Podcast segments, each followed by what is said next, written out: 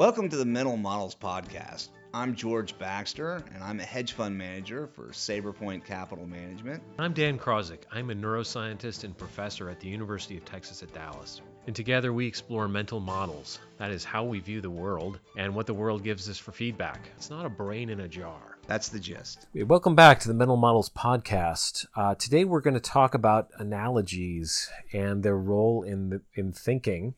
Uh, we're hearing a lot of analogies uh, in the news daily. Um, this is being recorded at the time of the COVID 19 uh, pandemic, and there are comparisons of COVID 19 with the flu, H1N1, uh, SARS. It's been compared to other viruses as well, comparisons to uh, the Ebola crisis from several years ago, to um, to the uh, COVID 19. And uh, those analogies are in some ways guiding behavior on in mass level. So a very early analogy was that this is like the flu, and um, people were pretty quick to point out that there were some key differences from flu strains. Um, but a lot of uh, everyday behavior seems to still be guided by that. And then economically, uh, there are analogies uh, going um, day by day. Comparisons to the Great Recession are common um, at this point. Um, stimulus packages are being launched, and you can make comparisons there as well. So today we thought we'd take on the subject of analogy, reasoning by analogies, how we use analogies. Uh, where they can steer us uh, in a fruitful direction and where they can go wrong.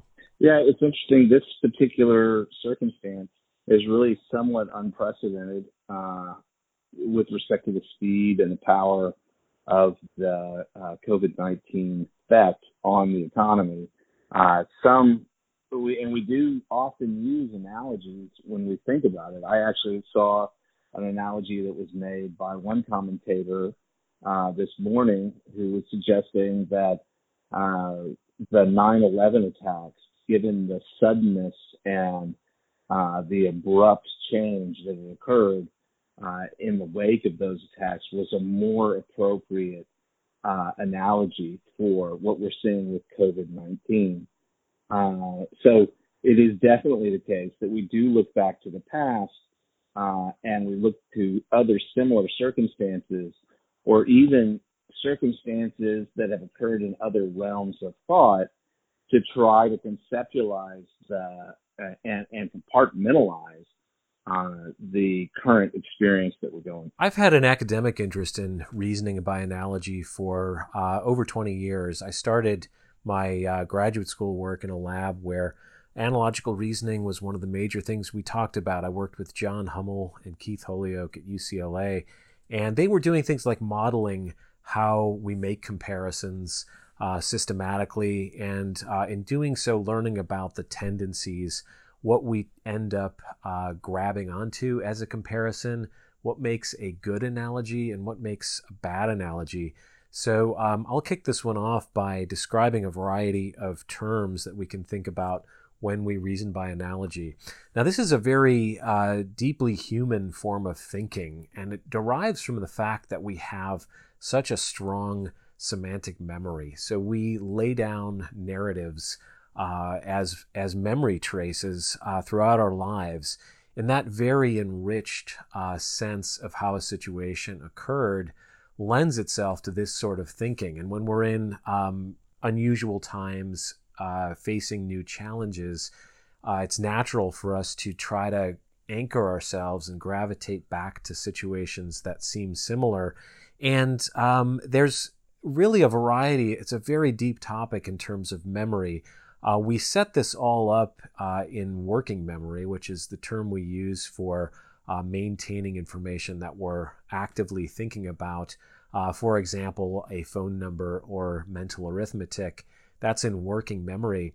To form an analogy, you've got to pull in uh, information into working memory and then align it with something you've experienced in the past, usually some similar episode from semantic memory. So it's very much guided by uh, our memories and how we happened to see a situation in the past. And uh, in the, the academic terms, you've got a, a target analog. So an analog is just a particular situation, a mental representation. Um, so in the case of COVID 19, it's a target, we're forming a target analog. We have a variety of facts about it, uh, how it seems to transmit, what the uh, effects were in China early on, the speed at which it's going. Those facts will then lead us to grab what we know as a source analog. A source analog is some prior situation that we understand pretty well, and then we try to map the situation. So let's imagine we uh, compare uh, COVID 19 to the H1N1 flu, uh, which, which we've just emerged from a flu season or are emerging from it, uh, depending on where you are nationally. And uh, it's compelling because um, the transmission's similar, the effects can be similar and you can align those and that's a mapping process. So we align the virus to the virus the symptoms to the symptoms and then the mechanisms of transmission. And then we fill in gaps. So this is what uh, the real use of analogy is filling in those missing pieces about covid-19 and we often fill them in based on what we've seen in the past with other viruses and um, ultimately you come out with inferences that are either valid or invalid um, and it depends on your uh, thought process and how much you are able to draw um, from common mechanisms. So, common relation relational systems uh, make for good analogies.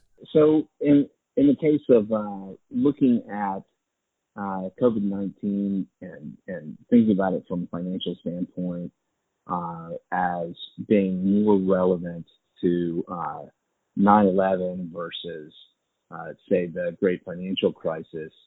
Uh, how, how would you how would you think about the context of, of, of your work? This is so difficult because those are sort of isolated, separate analogies, and what we have here is a system-wide change in behavior. You know, behavior is affecting uh, the economy; it's affecting our health, and um, the emergency response is going to sort of muddle its way between, uh, you know, a terrorist attack and and response to a disease. And so I think the appropriate way to consider these things is to try to isolate the causal variables. You know, what are the things that really drive uh, the system forward? Uh, if you're thinking about emergency response, um, how do you uh, deal with people in cities, right? How do you uh, control a population to minimize whatever the causal effect is? Um, in both cases, uh, in not post 9/11, uh, a lot of crowds were discouraged. Um, events were canceled on the basis of concern about some sort of attack to a group. Uh, similarly, you you know COVID-19 with a completely different mechanism of action affects crowds. And so um, you have to really look at the nuts and bolts of those situations and try to think through what are the most important relationships that you can make that form good comparisons and uh, you know it's a good analogy if um, you know kind of the the dominant way it played out. If you can easily visualize the cause and effect chains for the current situation, see similarities, and then you have that, that sort of roadmap that we often talk about that helps you avoid biases. If you can visualize a roadmap of the way it moves forward um, based on an analogy, you can see if it's a false analogy or a true analogy because you have some signposts as to whether things whether events are playing out in a similar manner. So considering analogies it's not a momentary thing usually. If you want to base action on an analogy you kind of have to watch how things unfold and make sure it still aligns. Because if you start to see things diverging like this situation is very different than what we faced before um, you scrap the analogy and try to find a better one or n- notice those key differences before you take the same actions that are going to prove to be ineffective uh, for the current times. Of course, I guess the pitfalls uh, are largely associated with having an inappropriate analogy or perhaps one where they're similar, but there are some important uh, distinct differences associated with uh, the current circumstance versus something you're trying to relate it to. Well, I think some of the pitfalls are uh, related to the purpose of analogies. So um, I think if you're in a public policy area, if you're in government, if you're if you're trying to advise someone, you're likely to pick an analogy based on um, it providing a roadmap for you. Um, certainly, with uh, investing, people do this all the time. Try to think of some analogy that's going to show them the way. Um, but there are other reasons you you uh, form analogies as well. One of them is to evoke emotions. So we see this in the news a great deal that um, you'll have analogies that are specifically designed around kind of moving people to action. They can serve as warnings. And this happens all the time in politics, especially partisan politics, where any idea can get immediately uh, panned as as unwise, and you see sort of uh, emotionally evocative comparisons, usually to some sort of crisis from the past. And uh, those are kind of bad analogies most of the time because they're usually just to try to uh, build support for something.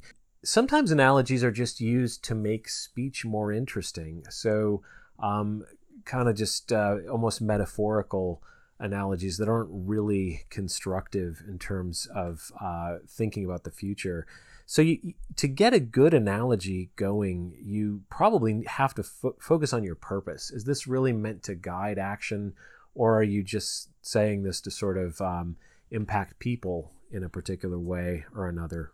In the current circumstance, just given the massive, unprecedented nature, is it really is it appropriate to use an analogy? I just wonder, you know, sometimes we try to uh, look at something and, and make a comparative analysis to it to be able to help us as a guide for making decisions. But maybe in some cases, like the one we have right now, uh, it's just dangerous to go and assume that it's it's the same thing or that it has a similar effect. Yeah, it probably is too early to make the analogy. If there is an analogy to be made, you would probably make it to China or Italy. So it's not a cross domain, uh, distant in time and place analogy at all. It's like COVID 19 in the United States right now, comparing it to COVID 19 in, you pick your area, Italy, Germany, China. Um, you can form analogies there that are tractable. Those are good analogies in that you're dealing with the same virus.